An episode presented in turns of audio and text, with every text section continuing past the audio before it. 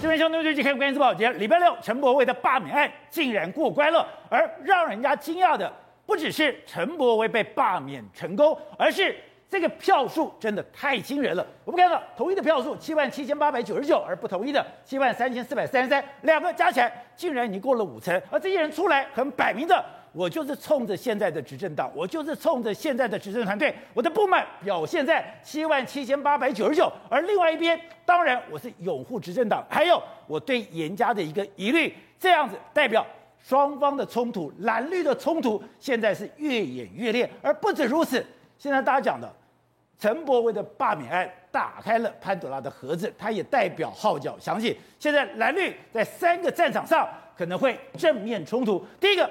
当然就是罢免，所以你看到林长佐吓坏了，马上说：“哎，这个你这个朱立伦，你不要再乱搞了。”但真正关键的，民进党现在真正关键是公投四项公投，特别是所谓的三阶。如果这个真的被公投过关的话，民党没有办法岛礁进行了天然气的三阶，那它的能源政策会全面崩盘。更不用讲，现在促转会对民进党来讲。有如怀中的炸弹，现在这个炸引信已经被炸开，现在不知道该怎么办。你现在丢也不是，接也不是，不知道该怎么处理。现在大家传出来说，哎，杨翠走开就是因为离开就是对这个东西不满啊。问题是所有人都是你找的，所有人都是你安排的。这个时候，民进党要去切割他跟促转会的关系，似乎为时已晚。好，我们今天请到两位宾，这代表首一的财经专家黄松松，你好，大家好。好，这是美岛电视报董事长吴子嘉。大家好，好，第三位是市议员李正浩，大家好，好，第四位是台北市议员徐小新，大家好，好，第五位是市政媒体人陈东豪，大家好，好，第六位是台湾国际法学会的副院长李廷辉，大家好，好，so 礼拜六我们看到了陈柏惟被罢免成功，罢免成功，哎，大家最期望是这个票数也太高了吧？没错，事实上礼拜六的罢免呢是七万七对七万三，这个五十一点七三趴的投投票率是台湾有史以来罢免最高，而且是这个不是正常的选举里面最高的一个投票率。宝杰，在以前讲，你罢免如果过两成五就不得了了，他居然过了五成。宝杰，这个是罢投这一次的这个罢免案，告诉你一件事：接下来的公投或者接下来林长佐的罢免，可能同一票都会过关。但是民进党现在只有一条路，跟他正面对决。正面对决。所以接下来是蓝绿会全面的对抗。你说从陈柏惟的例子很清楚，对，现在民进党避无可避了，对，现在只能正面迎战了，对，现在两边的战火已经烧起来了。所以接下来两次机。这个包括说公投，包括罢免，一定是蓝绿全面对决。所以我可以跟你讲，二零二零的这个地方选举已经提前开打，二零二四年的总统大选也已经提前开打。从陈柏惟罢免之后就正式的开打，但是对民进党没有退路了吗？没有退路可以走。对民进党来说的话，他目前有三个他的难难解的这个潘朵拉的盒子，一个当然是公投。公投的话，他绝对不能够输。里面包括说，宝姐，美猪是美猪美美猪的事情，是蔡英文总统特别说的一件事。如果他也被否定的话，那这蔡英文总统的威信没有办法存在。他没有了，他的 CPP、TPP 完全不可能了。三阶如果没有过的话，宝姐对民进党的伤害更大。他的这个郑文灿可能重伤。这个这个三阶的过关的行政院长是赖清德。三阶里面来说，桃园市。的话是朱立伦的大本营，这个绝对是两党的重中之重。哦，所以这个公投如果真的让他过关的话，民进党大概也不用玩了。接下来的罢免，罢免林长佐如果再也倒的话，这个潘朵这个骨牌效应是一个倒到一个。另外对民进党来说，那个真的是政治的清零计划。对民进党来说，更难解的是促转会，可能在党内烧之外，绿那个蓝军也想要使力。所以现在对民进党来说的话，是很多难题都摆在他的眼前。好，那刚刚讲到的，大家都没有想到。陈柏惟的这个罢免案居然吹出这么大的一个选票，更没有想到他的后坐力竟然如此可怕。没错，你看这一次陈柏伟的同意票是七万七千八百九十九票，我们都讲嘛，实际上颜清标或者颜家最多能动员不最最上限就是六万多，居然有这么多票，所以显然呢，有非常多可能是对现状不满的资。对执政党不满意的，他出来投票了。可是我们一惊讶就是不同意票也这么多，所以告诉你什么？现在台湾民众对于政治的议题开始开始的有热情了。哎，连罢免都这么多人出来，对，所以而且在台中二选区，哎，对，那你就你就知道，哎，陈柏伟这次的事件同意票是超过嘛，所以我才讲嘛，接下来的什么公投啦、罢免都会过，所以民进党没有第二条路了。他只能够让想办法让不同意票压过同意票，这样是他唯一能够解套的方式。否则，你看他这几天的时候，哎。现在我们的这个苏贞昌院长已经说什么？哎，接下来一段时间呢，要跟大家说明这些所谓公投的相关的议题啦。苏贞昌终于要面对公投问题了。那蔡英文总统也开始注意到这个问题嘛，所以你就知道说，其实民进党已经意识到退无可退，绝对要进入一个决战的这个状况。好，那刚刚讲到的，现在这个罢免就像骨牌一样，啪啪啪，一个倒一个。那最重要的是，那下一个是林长佐。命悬一线了吧？没错，事实上现在对民进党来讲的话，更尴尬是什么？马上就有人说，哎，我们要修正所谓这个罢免的这个门槛。可是问题是说，你不能去否定掉过去的你嘛？譬如说像 Freddy 林昶佐，林昶佐这几天就说说，哎，这个大家不要不要这个不要太过意气用事啊。朱立伦主席，请你冷静冷静啊。他讲，请新任的朱立伦主席主席冷静思考，适可而止。你们成功拉下了陈柏文，你们这些做法让自己变成国际认证的中国势力渗透。哎，问题是。这个罢免是谁降下来？就是林长硕你自己呀、啊。没错，事实上你看他今天这样说，叫你冷静，好好的思考，适可而止。你不是台湾第一勇吗？台湾第一勇应该是我就站下去啊！对，你也踏过我的尸体呀、啊。可是当初呢，让这个门槛往下修了，也是你嘛，对不对？你看。两年后的今天，选罢法的修正案正式三读通过。二零一六年十一月二十九号，虽然这个选罢法的门槛降到二十五，但是未能如时代力量所提的这样一个状况。但是无论如何，他们的确也是扮演一个非常重要的角色。既然是这样的话，你不能够用昨天的、今天的你去否定昨天的你嘛？这个有点点好像两面标准。所以他讲的时候，哎，他开始在那边讲的时候，他就会说了，你看。你们罢免别人就叫民主展现，被人家罢免叫做报复性罢免，毫无反省能力，可怜啊！在他下面留言的大部分都是反对林长佐，所以你就知道说林长佐现在真的压力是相当相当的巨大。好，那刚刚讲到的，其实罢免它不会对整个台湾的轨迹、对台湾的未来造成重大的影响，那不过是一个小小的泡沫，对台湾真正关键的四项工作。对，刚刚讲到的。四项公投里面重要的一个莱猪，一个早教的三阶，没错，这两个过关不过，就代表了未来民进党的命运。没错，莱猪来说哈是关乎台湾跟美国的关系，但是里面呢，其实那个早教三阶的问题呢，是全民的必须要承担的一个责任。为什么这样讲？宝杰，那我们的二零二五的非核家园里面的计划来说的话，是要把二零二五年的时候，我们的天然气要上升到百分之五十的水准。从目前的大概约莫是三成拉到五成，但是你要这么多的状况之下，你必须要有新的这个接收站，所以第三阶就一定要成立。如果第三阶没有成立的话，我跟大家讲，二零二五非核家园这个事情绝对不可能达成。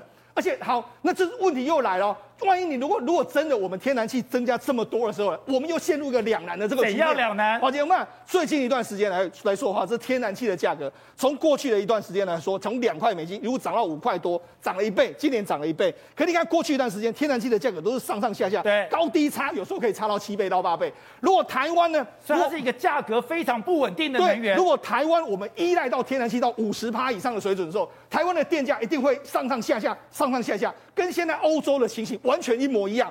欧洲最近有些电价，英国的电价已经涨了两倍多，对，德国的电价也是涨了非常多。我们依赖的越深的时候，将会尝到非常各种的这个苦果。不是，而且它是一个严重的国安问题。哎，你的运送、你的储存，对，都是在。中共的扩射程范围内，没错，就算三阶过的话，我们目前能够承担的这个最多的天然气储量就是十四天到十五天左右，两个礼拜，两个礼拜的时候，当然是把这个我们的国安问题暴露在这个中共的这个风险下。但是二零二五这个目标不能够不做啊，所以现在显然这个三阶的问题是关乎到我们未来能源的非常重要的一个议题，也就是接下来。整个两党的对决，甚至对民党来讲最大的可能可这个考验，对，就是你的能源政策。对，第一个，你的三阶不过，你就一个大的缺口。好，就算这个三阶过了以后，你的风力、你的水，那还有你的这个太阳能，对，刚刚讲到的，现在都出现问题了。没错，我们未来的这个所谓再生能源要拉到二十趴，二十趴里面来说的话，太阳能跟风力发电是最重要的主力。可是现在问题是什么？现在问题是。风力发电的进度是遥遥落后，很落后的。是啊，我们原本今年要完成两百九十一只的离岸风风机，但是今年呢，目前来为止来说话，只有二十二只，二十二只，完成率相当相当的低。我要完成两百九十一只，就目前只完成了二十二只，对，达成率是百分之七点五。那为什么会这个样子呢？所有原因就是因为第一个。疫情的原因，还有缺料的关系。我们很多这个，我们因为台湾过去没有自己装机的能力，所以我们呢连焊接师都必须要从国外请来。对，国外请来的时候呢，发现，我们需要一些翻译的人员。那国外的技师又没办法来的时候，整个完全大 delay 的这个状况。不但大 delay，因为 delay 的关系，我们很多我们当初所承标一些国外的厂商，他们本身陷入了财务危机，他也没办法大举投入，他现在反而要政府，哎、欸，你要给我资金啊，要我们接烂摊子吗？所以我们我们现在政府怎样？好，我们允许你，因为我们原本他们每一家公司都有持股百分之五十的上限，我们现在允许你，你自己卖股票，你自己去找人承接的人，你不用承接一你不用持股五十以上，而且好，我们原本要这个适当的人才，台湾目前整个基础建设也都没办法跟上。所以你说，哎、欸，二零二五年要达成这个计划，我觉得也是相当的渺茫。风力发电没办法达成的时候，如果三接又没办法接上的时候，宝杰，那不是完全是个完蛋的这个局面吗？那为什么这样子？难怪民进党现在这么紧张。你要一讲到的，现在柯建铭也出来了，他们现在很多的力量也出来，就说现在。输了，陈柏伟也就输了。对，接下来公投不能输，因为公投是要命的。而且为什么这样说呢？好，我们这几天就讲到说，哎、欸，连美光，美光这几天不是要说他准备要未来十年要投入一一千五百亿美金吗？里面他有讲到一个重点，他未来准备啊全世界最先进的 EUV 级紫外光机的厂要设在台湾，就要 EUV，对，他要设在台湾的后里。哎、欸，宝姐，他本身要投资 EUV，EUV 一下去的话就是三五台这样投资。对，我们曾经讲过。一台 EUV 就是东部的用电量，不，你不用讲台积电，台积电目前的 EUV 的数量是四十一只，是四十一台，全世界一半都在这个地方，未来五六年的一半又要在这个地方。你这么多 EUV 在这个地方说，我们是完全不能够缺电。张忠谋董事长曾经说，我一分一秒都不能够缺。对，一缺电的时候，宝杰，那对台湾或是全世界的经济冲击到底有多大？所以以后电是大问题。对，这完全我们没办法承受了。好，如果假设我们现在接下来是用所谓的这个所谓的天然气资源来说的话，用替代能源的时候，面临到一个问题，就是未来的电价会上上下下的时候。宝杰，这个对厂商来说，营运风险会增加的非常非常多，因为他们再也没有办法说，哎，我们未来的电到底价格是什么样？所以你看，其实目前为止来说啊，整个民进党上上下下，他们都已经绷紧神经。而且现在对民进党来讲，他有一个更可怕的是，他现在有一个自爆弹，对，这个炸弹他已经爆在手里面，现在不知道该怎么丢。我现在看到了。现在有一个不具名的政府高层说：“哎，现在促转会都乱搞了，搞到什么？本来杨春就觉得不能这样子，你不可以去公布这些县民的名单，就在里面就不听，不听，然后杨春就待不下去，就是说啊，问题是杨翠以下不都是你民进党民进党找的人吗？你现在把他推到是现在促转会，那问题是你敢把现在会的促转会给停了吗？如果你现在把促转会给停了。嗯”你承受了这个政治后果吗？没错，促转会对民进党来说本身非常尴尬。第一个，你停了，哎，大家会念说，哎，你没有要转型正义吗？你不停的时候，那为什么有些资料不能够判？对，现在林宗正就出来说，哎，施密德要看他这个前妻艾琳达的结婚证书都不准啊，那到底什么意思？哎，叶红，你讲你都没有来申请啊？对，所以这就是一个很大问题，到底是他们要申请的，主要我们不知道。但是告诉你说，这个问题绝对会变成他们茶壶内的风风暴。董事长，礼拜六陈柏辉罢免成功。这两个数字，也就是同意不同意？你说这个数字太可怕了，而且这个数字刚好了，开启了一个对决的开始，号角响起，接下来公投罢免促转会，会三个炸弹相继引爆。对，这个数字简直不可思议的数字，而且摆明了就是两个政党对决的一个非常典型的一个结果。这是政党对决结果，而且国民党终于清醒了，发现说哦，罢免是 就不好就好赢呢。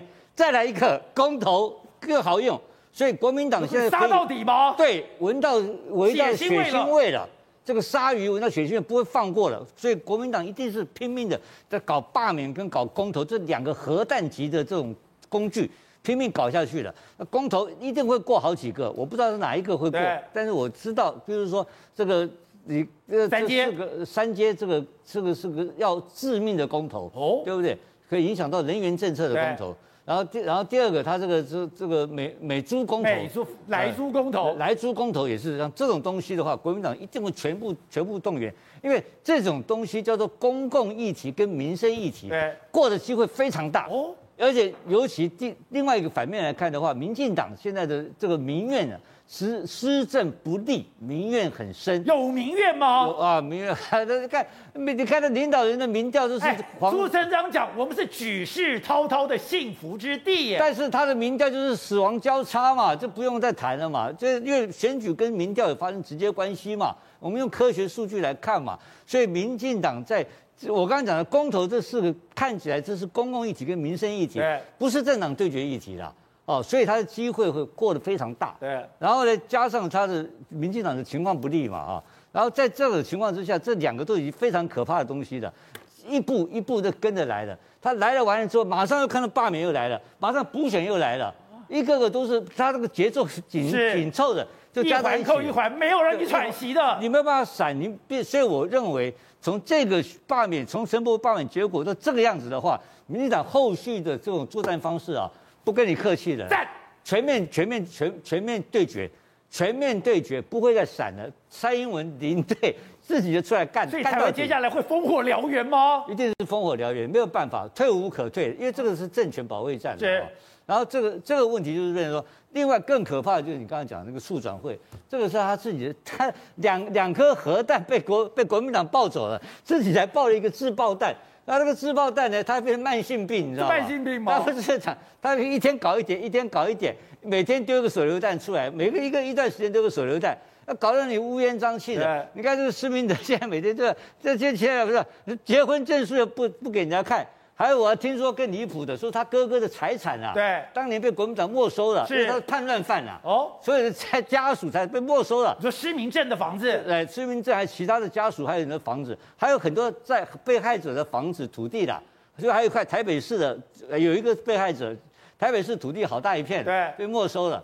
然后尿别亚可以抽三成，真假的？尿别亚县民可以抽三成，所以我我陷害你，你的家产充公，你的家产我可以抽三成，检举奖金啊，就是一样。现在不是检举奖金，以前就有，真假的？检举奖金，所以这些钱、这些资产，我我告诉你，到现在还没有还给被害者，恶不恶劣？因为给了尿别亚了，都尿别亚抽了抽走了，你这起码把尿别亚的钱要回来吧，对不对？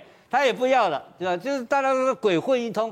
民进党已经两次执政了，啊，这是乱搞。所以我觉得到年底之前，到这些通玩完之后，刚好进入二零二零二零二明年的选战的开始。所以国民党一定会掌握这个时间猛攻。好，小谢，你们现在真的。磨刀霍霍杀到底了吗？你们闻到血腥味了吗？呃，真的哦，尤其是这个林长佐罢免案，在陈柏维之后，因为主要哈，其实不是我们，是他自己跳出来，因为本来选完，大家还在就国民党刚刚打了一仗胜战嘛，大家还在讨论陈柏维的时候，突然跳出一个林长佐，他自己跑出来说：“朱立伦冷静，冷静，适可而止啊！”哎，那大家就觉得说：“哎，你自己跑出来炒热这个气氛是怎样呢？”因为对于我们来讲哦，林长佐他是在中正万华区，所以啊，跟台中比起来，相对蓝营的基本盘其实比较大的，是这样子吗？是真的，因为我自己去沙鹿那边扫过街嘛，我会感受到跟台北的氛围非常的不一样。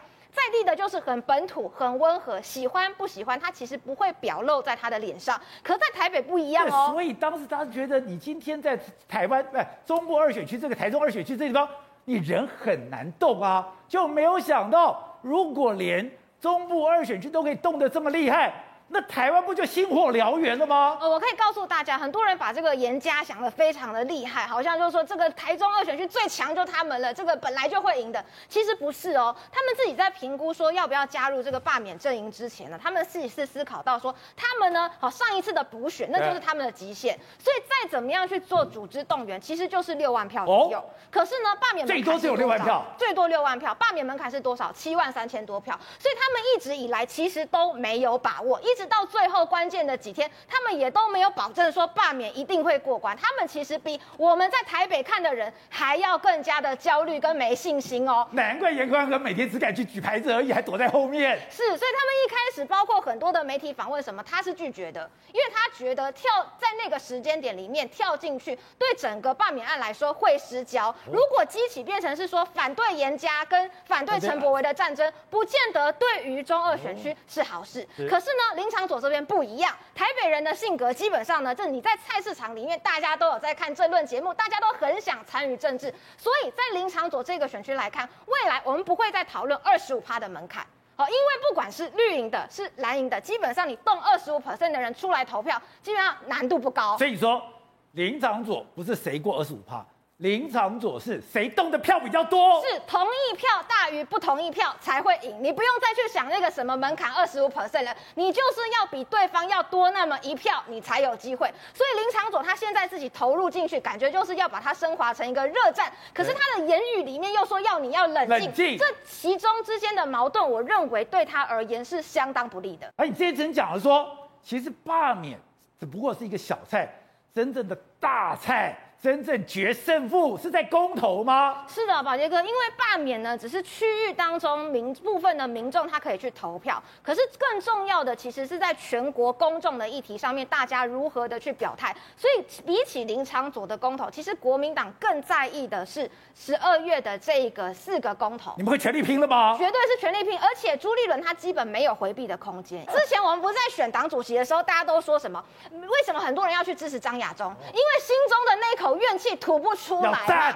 是，所以如果今天四大公投，你看哦，苏贞昌他都已经去骂郑丽文违更小人，很多民众他很想上街去投票啊，可是他没有办法，因为他不是中二选区的，那他们的怨气就会发泄在什么四大公投上面。所以朱立伦对于四大公投，不管说有没有什么美国因素、莱猪等等的，他是没有办法回避的，所以这一战势必是要战到底，而且他会跟苏贞昌是绑在一起的，跟苏贞昌绑在一起，因为苏贞昌我常讲，他是能够团结我们国民党的。灵魂人物，真的吗？因为他实在是让大家觉得太气了。你知道，有时候是一个敌我划分。当你非常不喜欢这个人的时候，我们本来的那种小小的恩恩怨怨，就会说先暂时放下吧。我们先炮口一致对外。这个对外，你有这么讨厌苏贞昌吗？反而不是，我就没这么讨厌他呀。反而不是对蔡英文哦，我还蛮喜欢他的呀。真的吗？反而是对蔡英文，是因为他相对低调。可是苏贞昌他是常常凶凶凶凶在最前面，骂尾更小也是第一个，所以这股怨气会变成是说，当民进党当时都出来保他，出来保他说那伟跟小没关系，这个时候四大公投就会跟他绑在一起，哦，因为你会觉得如果四大公投过了。苏贞昌总该下台了吧？所以这种杀气在国民党里面是逐渐的蔓延开来。也就是说，四大公投前面我们已经谈了很多细节，每一个公投为什么为什么要投哪一个？但是在最后的几个月，你会看到他的政治味会越来越浓，对抗苏贞昌的主轴会更加的明显。好，懂了。另外就是这个民调，当然陈柏惟输了。可是你说，另外也是对严家的一个非常大的考验，因为不同意票基本有七万三千多票，哎。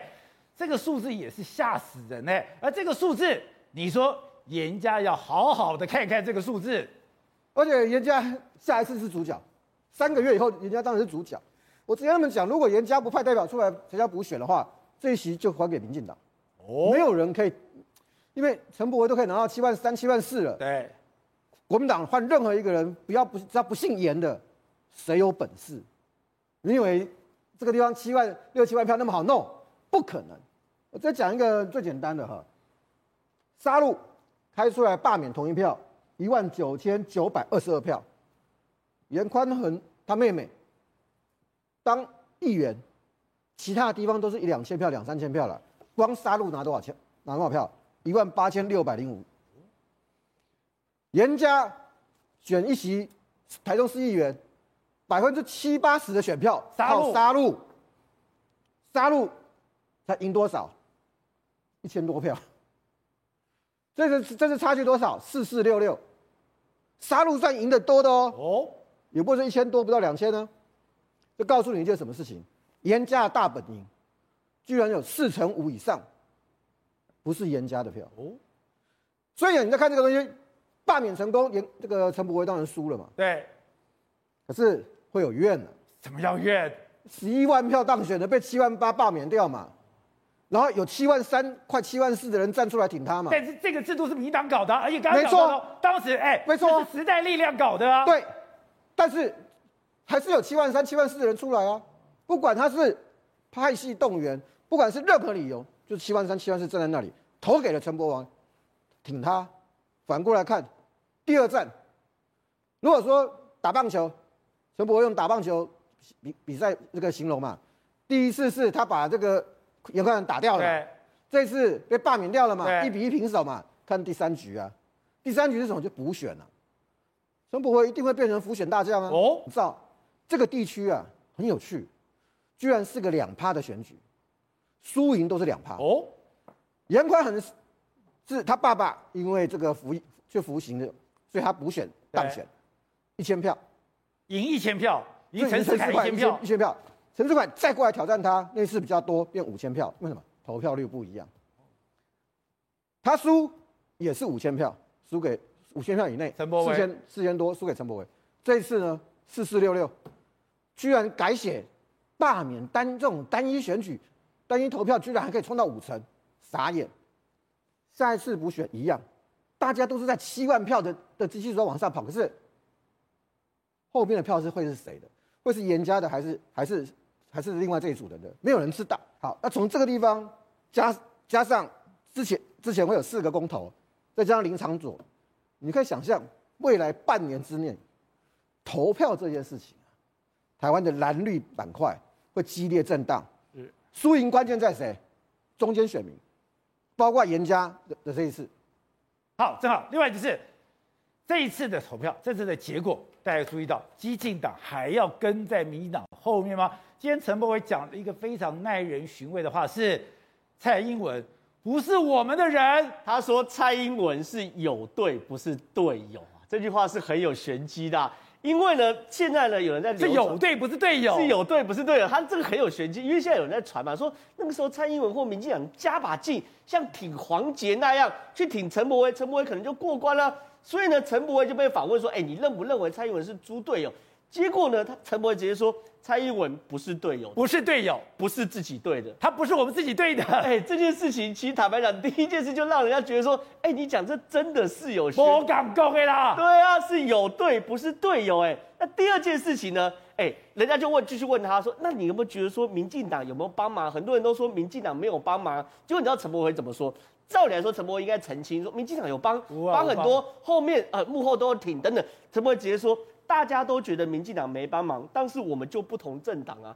你看他没有澄清民进党没帮忙，而且他说他是最后礼拜党机器旁没起来。对啊，他就说，对，民进党没帮我们忙是天经地义，因为我们不同政党嘛。他逻辑是这样嘛，对不对？所以正常来说，他应该要赶快澄清。他说没有没有没有，民进党很挺我等等的，没有啊。他直接说他我们不同政党，他没帮我们刚刚好而已。可这些话里面听到什么？有点怨气在里面。是吗？当然有想到。他说：“希望台湾激进可以派人参加补选，因为激进党的支持者年轻人比较多，就代表哎，我被你挖哦，这盖基进党哎，赶紧派人出来哦。”那他今天受访，他说什么？我今天就想打棒球，他说我只差一支安打，但是我找不到那支安打。他说他只差一支安打，然后他说他找不到那支安打，所以不管是谁帮忙或怎么样的动员或怎么样的努力，对于陈柏惟来说，他心里那个态度就是。我今天就差四千票，我这支安打，我的党机器不够。如果有人给我这支安打，我四千票过了。可他离得开民进党吗？你看到时代力量的下场，时代力量想要离开民进党，不要变小绿，你被分崩瓦解，被整个绿营痛干一顿，你激进党能够承受得了吗？所以这就是大绿小绿最矛盾的地方嘛，就是。大绿再去攻击国民党的时候，他需要侧翼来去做协助；小绿在成长的过程中需要大绿来庇护。可问题是，当你真的遇到席次之争的时候，一路新潮流就在说要帮陈帮陈柏惟辅选，对不对？一路新潮流只要上电视就说我们新我们评估根本不可能过门槛，每一个新潮流都这样讲。那结果过了门槛就过门槛，那你是陈柏惟，你会怎么样？好，那过就算，就你新潮说要派一个人出来跟我选。我陈柏惟不是变猪八戒，所以呢，今天陈世凯也很聪明，他说要先尊重激进党的想法嘛。你总不能说，哎，我今天一路帮你操盘，然后操盘到输了，你输了就是你去旁边纳凉，然后我新潮流派我新潮流的人，然后你陈柏威来帮我新潮流站台，最后呢变新潮流在这个位置上。所以对于陈柏威来说，我感觉到啊，这里面大绿跟小绿最后的矛盾哦，千万不要演变到像拜登丢包阿富汗一样，那就很难解决了。董事长，我我。这个我再补充一小段了啊。第一个就是说，陈柏维这个说法里面啊，他其实他的他这个为什么他的这个今天的说法很非常有意义呢？什么意义？我我请问你呢？这个罢免案之前的陈柏惟跟台湾激进党，台湾有几个人听过啊？没有几个。现在呢？多贵啊！知名度多高啊？多高知名度啊？为什么叫做有队？你知道什么意思吗？我给你平起平坐了。对，我要扯民进党后腿，到处议员提名啊。他的目的，他不是在这一选区而已啊。哎，他现在说高雄是每一区都要有人了，每一区都有啊。台湾基进党现在有名了，知名度哇，哎，秒下哇多，比时代力量的名声还要更大，你知道吗？第二个，陈世凯说要尊重台湾基进党，那什么意思？什么意思？是他们新潮流不会提人嘛？哦，因为谁会提人，你知道吗？郑国会会提人嘛？是吗？他堵住郑国会的路嘛？陈世凯讲这个话，就把郑国会的路堵住嘛。郑国会谁会来？洪慈庸会下来选。哦，是吗？现在规定，只要你这户口在，在台中，台中，然后你迁进来，任何一个地方都可以，你要在这个迁进来就可以了。对。所以洪慈庸即使现在不在这个大乌龙区，是，他只要迁进来就可以选了。哦、那所以说，这个意思就是故意要堵住郑郑国会的路，这大家都在算计。